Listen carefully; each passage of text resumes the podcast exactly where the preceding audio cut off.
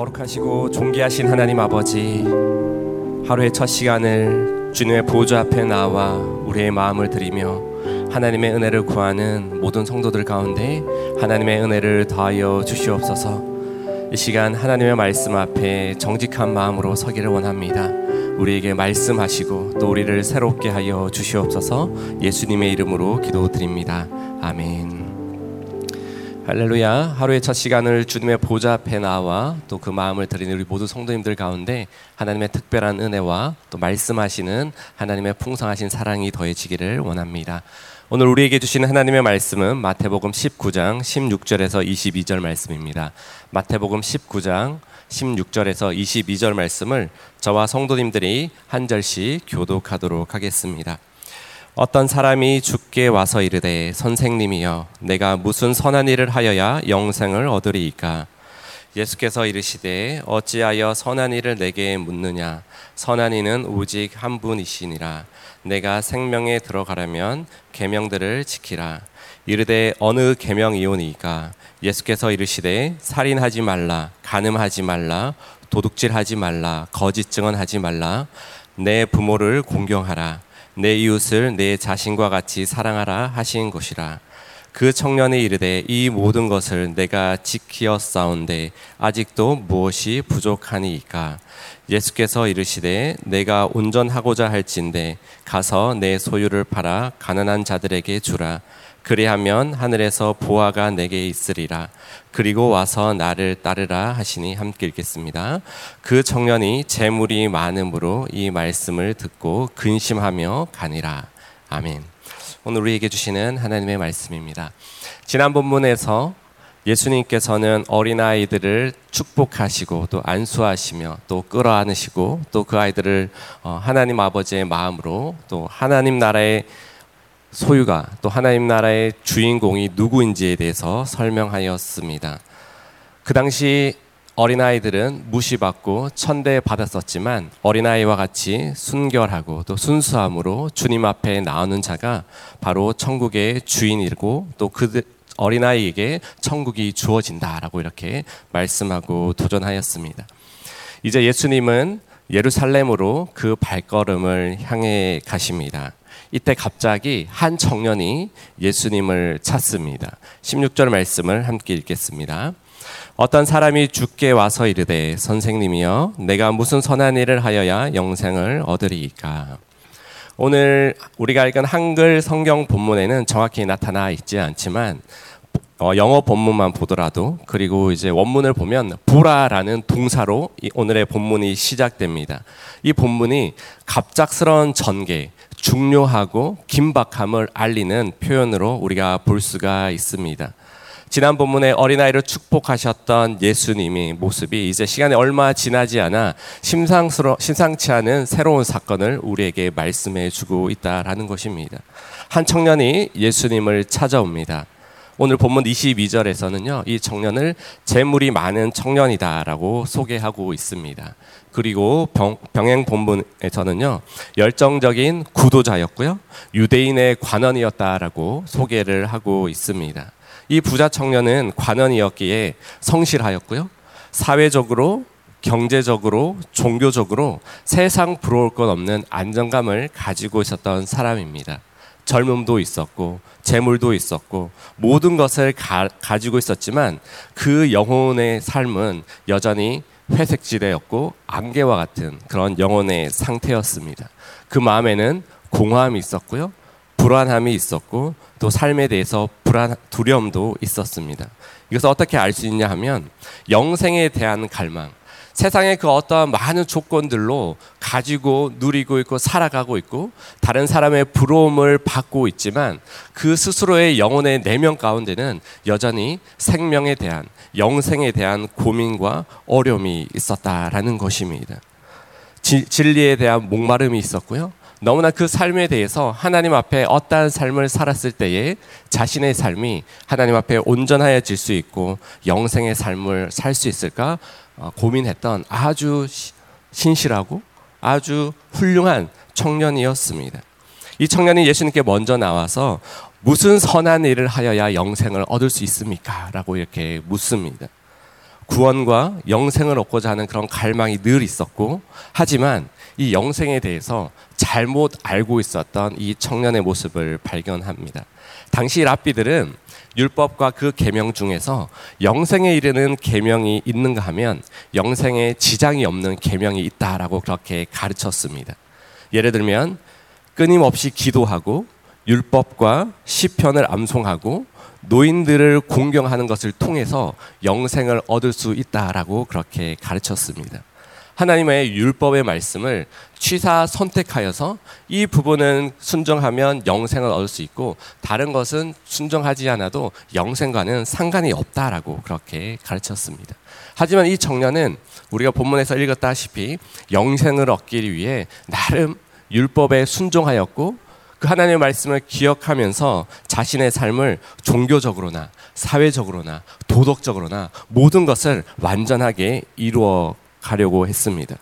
그렇게 많은 노력과 수고와 헌신을 하였지만 그러나 여전히 그 영혼에는 두려움과 공허함이 있었다라는 것을 알 수가 있습니다. 윤리적으로나 도덕적으로나 착하게 살아가는 사람이 있습니다. 선한 일을 많이 하면 구원을 받고 또 선한 인정을 받는 것은 어떻게 보면 인본주의적인 사상으로 하나님을 바라보았다라는 것입니다. 영생은 영원하신 하나님의 소유이고 하나님께라만 올 수 있지만 나의 어떠한 노력과 종교적인 어, 율법을 지키는 것이 자신에게 바로 영생을 가져다 줄 것이라는 잘못된 생각을 하고 있었던 것이죠. 이 청년의 질문에 대해서 예수님은 진지하게 이렇게 말씀하십니다. 17절 말씀을 함께 읽겠습니다. 예수께서 이르시되 어찌하여 선한 일을 내게 묻느냐 선한 이는 오직 한 분이시니라 내가 생명에 들어가라면 계명들을 지키라. 예수님은 선한 분이 오직 하나님 한 분임을 말씀합니다. 하나님은 선하시고 또 하나님께서 구원자의 주관자 되심을 말씀하면서 그 시선을 율법이 아니라 하나님께로 선하신 하나님께로 그 시선을 집중하게 합니다. 우리는 하나님 앞에서 스스로 설 수 없고 선하다고 말할 수 없는 존재들입니다. 오직 하나님의 은혜를 통해서만 구원을 받을 수 있고 그 선하심 하나님의 은혜 안에 있을 때만 구원을 받을 수 있지만 이 당시 청년들과 많은 율법 그리고 유대주의자들은 율법을 통해서 내 스스로가 무언가를 이루어 갈 수 있고 나의 열심과 헌신을 통해서 나의 구원까지도 주관할 수 있다라고 믿었다라는 것입니다. 계명을 지킴으로 영생을 얻는다라는 말씀. 그리고 생명에 들어갈 자, 구원에 받을 자는 이 계명을 지킴으로써 당연히 따라오는 것입니다. 이게 순서가 거꾸로 된 것이죠.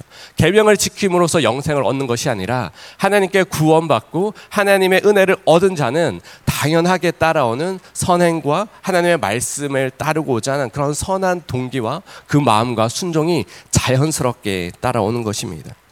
성도님들 가운데 그런 분들이 종종 계십니다. 예수님 믿기 전에 너무 많은 사고를 치고 너무 많은 죄악을 지었기 때문에 이제는 내가 교회에 와서 어떤 사역을 하고 봉사를 하면서 과거의 죄악을 좀 씻어내고 싶다라는 그런 말씀을 하시는 분들도 계십니다. 이 봉사를 통해서 내가 어떤 구원, 오히려 더 뭔가를 이루어 가고 싶어 하시는 분도 계신데요. 하나님에 대한 오해에서부터 시작되는 것입니다.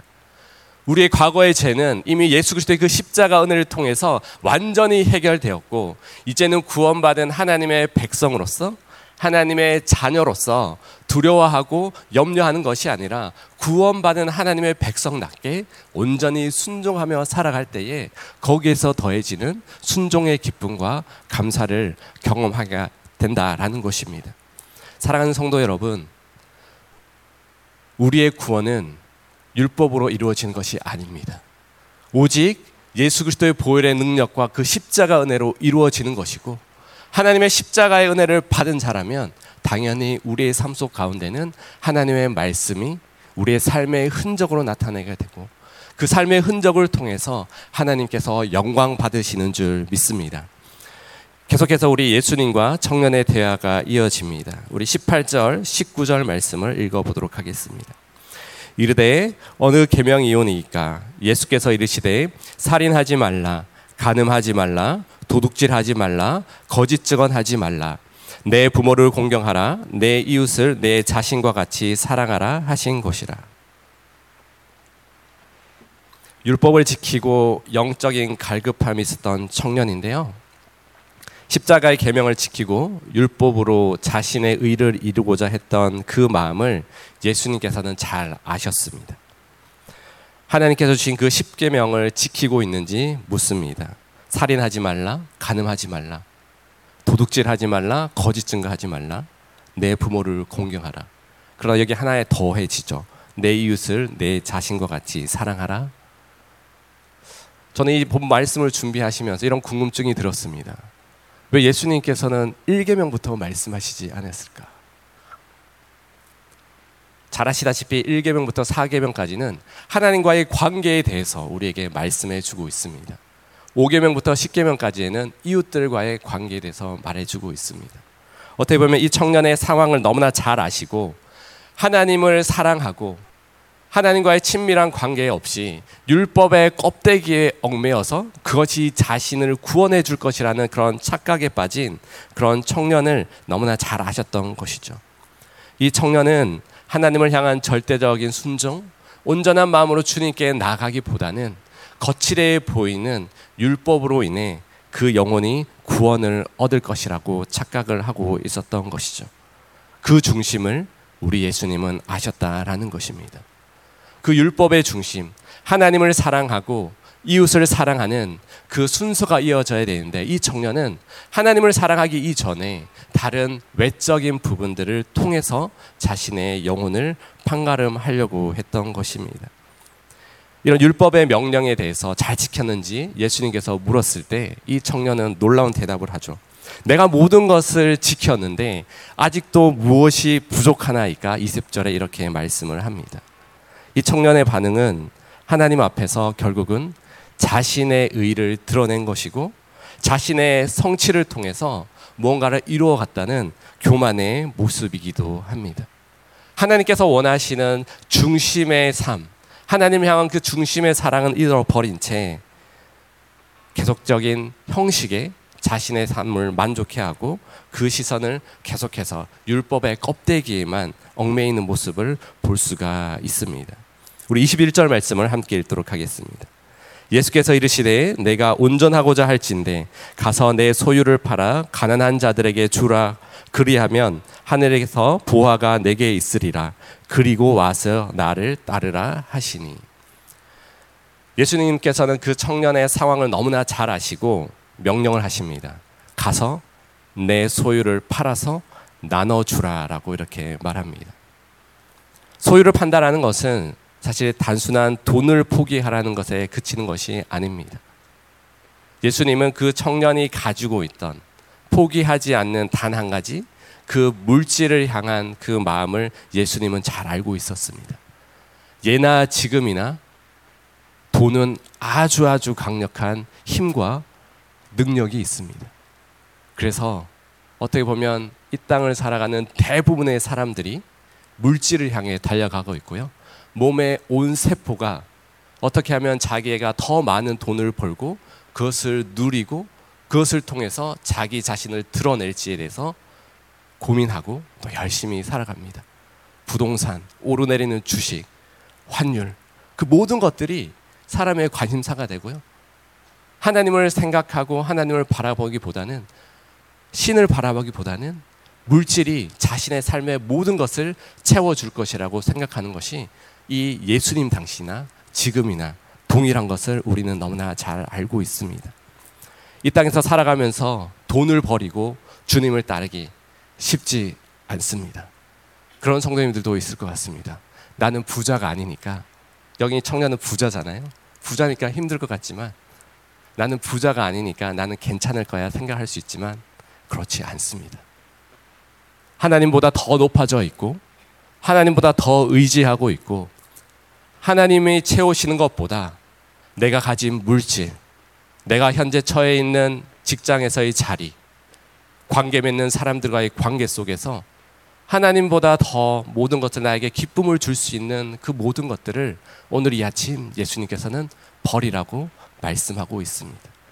그래서 가서 팔아서 나눠주라고 이렇게 말씀하고 있습니다. 당장의 눈앞에 보이는 만족과 유익을 위해서 우리는 종종 하나님의 말씀을 떠났을 때도 있습니다. 하지만 그 마음까지도 우리 예수님은 다 알고 계십니다. 우리가 외식적인 모습으로 껍데기적인 종교 생활로 주님 앞에 예배하는 것에 그치는 것이 아니라 우리의 중심 가운데 이 부자 청년이 결코 놓지 않았던 이 물질로 인해서 그 영생을 향한 그 거룩한 부르심에 거룩한 부담감을 주었지만 그 청년은 결코 오지 않았습니다. 땅에 대한 관심이 많아지면 하늘에 대한 관심은 적어지게 되어 있습니다. 이것이 영적인 법칙입니다. 우리에게 주신 것 감사함이 아니라 나의 것으로 생각하고 결코 하나님을 사랑하고 하나님을 섬기는 것보다 더 우선순위로 그것들을 가지고 나아간다면 이것은 온전한 제자로서의 모습으로 살아갈 수 없는 것이고 하나님 가까이 더 나가기에 걸림돌이 되는 것입니다. 우리는 십자가 앞에 나아가면 우리의 모든 것이 해결된다라고 믿고 고백하고 이 아침에도 기도합니다. 하지만 마음의 중심의 한 구석에는 내가 가지고 있는 이 물질을 통해서 내가 무언가를 이루어 가야겠다. 나에게 주어진 이것들을 통해서 하나님보다 더 능력이 있는 것들을 가지고 나의 삶을 이루어 가야겠다라고 이렇게 말씀하고 있습니다. 예수님께서는 이것을 가서 팔아 나눠주라고 하면 나눠주면 하늘에 있는 보화가 내게 있을 것이다라는 이 약속의 말씀도 주셨습니다. 하지만 결론은 어떠합니까? 22절 말씀을 읽도록 하겠습니다. 그 청년이 재물이 많음으로 이 말씀을 듣고 근심하며 가니라. 한 번 더 읽겠습니다. 그 청년이 재물이 많음으로 이 말씀을 듣고 근심하며 가니라. 예수님은 이 땅의 것을 버리고 포기하면 하늘의 것을 주시겠다고 하고 그것이 참된 영생의 의미다라는 것을 말씀해 주지만 청년은 근심하며 떠나갑니다. 많은 고민들이 있겠죠. 어떻게 보면 이 청년은 예수님에 대해서 많은 소문을 듣고 그렇게 긴박하게 예수님을 찾아왔음에도 불구하고 이 말씀을 듣고 예수님의 말씀을 듣고도 떠나가는 모습을 보게 됩니다. 이 안타까운 모습이죠. 이 재물이 나의 삶을 더욱 풍성하게 해줄 것이라는 확신이 있었고 이 청년은 자신의 미래와 앞으로 일을 재물에 모든 것을 걸었던 청년입니다. 사랑하는 성도 여러분, 부자 청년에게 있어서 끝까지 내려놓지 못했던 재물, 오늘 이 아침에 다시 한번 우리가 가진 재물이든 우리에게 주신 그 내가 무언가를 의지하고 있는 그 모든 것을 하나님께 내려놓고 다시 한번 거룩함으로 하나님께 도전하는 이 아침이 되기를 원합니다. 이 말씀을 듣고도 근심하며 갔다라는 이 청년의 모습을 통해서 마치 우리가 부페 식당에 가면 많은 음식이 있고 그곳에 가면 내가 먹고 싶은 것만 먹는 우리의 모습을 떠올리게 되었습니다. 이 청년은 많은 율법을 순종했어요. 하지만 결정적일 때 가장 중요한 예수님의 거룩한 콜링 앞에 순종하지 않습니다.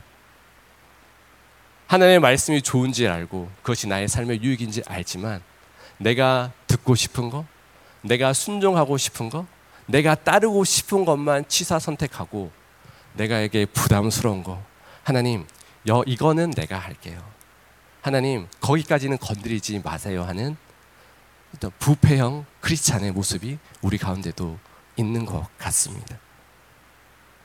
비록 우리는 또 이 청년은 자기가 원하는 말씀만 선택하고 결정적일 때 떠나갔지만 우리 주님은 우리에게 올인하셨습니다. 예수님께서 하고 싶은 것만 하신 것이 아니라 하나님의 나라와 그 영광과 그 꿈을 이루기 위해서 영원히 죽었던 우리의 영혼을 위해서 낮고 낮은 이 땅에 오셨고 십자가에 죽기까지 사랑하셨고 그 삶의 모든 것을 우리 한 사람 한 사람을 위해 주셨습니다.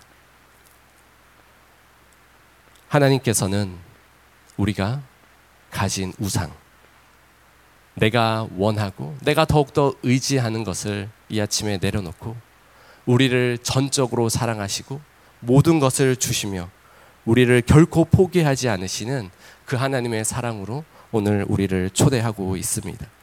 이 땅에 잠시의 쾌락, 잠시의 즐거움, 잠시의 안정감이 아니라 영원함으로 우리의 생명을 일으키시고 영원한 생명으로 이끌어 가실 그 하나님을 다시 한번 믿음으로 바라보면서 주님 오늘 이 아침 이 부분을 주님께 내려놓습니다. 하지만 나의 인생을 책임지시고 영원한 생명으로 이끌어 가신 그 하나님으로 만족하는 이 하루가 되겠습니다라는 귀한 고백으로 주님 앞에 나가는 모든 성도님들이 되기를 주님의 이름으로 축복합니다. 함께 기도하겠습니다. 존귀하신 하나님, 이 땅의 물질과 종교적인 노력으로는 우리가 결코 영생에 이를 수 없음을 너무나 잘 알고 있습니다. 근심하며 돌아서는 이 부자 청년의 모습을 보면서 결국 썩어질 이 땅에 재물과 우상을 의지하는 것이 아니라 다시 한번 우리를 돌보시고 영원한 생명으로 인도하시는 그 하나님 그 예수 그리스도만을 바라보며 나아가는 저희들 될 수 있도록 주님 함께하여 주시옵소서. 이 땅에 썩어질 재물에 또 우상에 우리의 마음을 뺏기지 않게 하여 주시고 오직 하나님을 사랑함을 통해서 우리에게 예비하신 그 하늘의 상급을 바라보며 나아가는 오늘 하루가 되게 하여 주시옵소서. 하나님 모든 우상을 버리고 하나님을 온전히 따르고 주님의 길을 걸어갈 때에 세상이 줄 수 없는 기쁨과 또 감사로 우리의 인생을 채워주시고 하나님 우리의 삶 가운데 역사하셨던 그 하나님의 영광을 우리의 입술로 선포하는 저희 모두가 되게 하여 주시옵소서 이 모든 말씀 예수님의 이름으로 기도드립니다.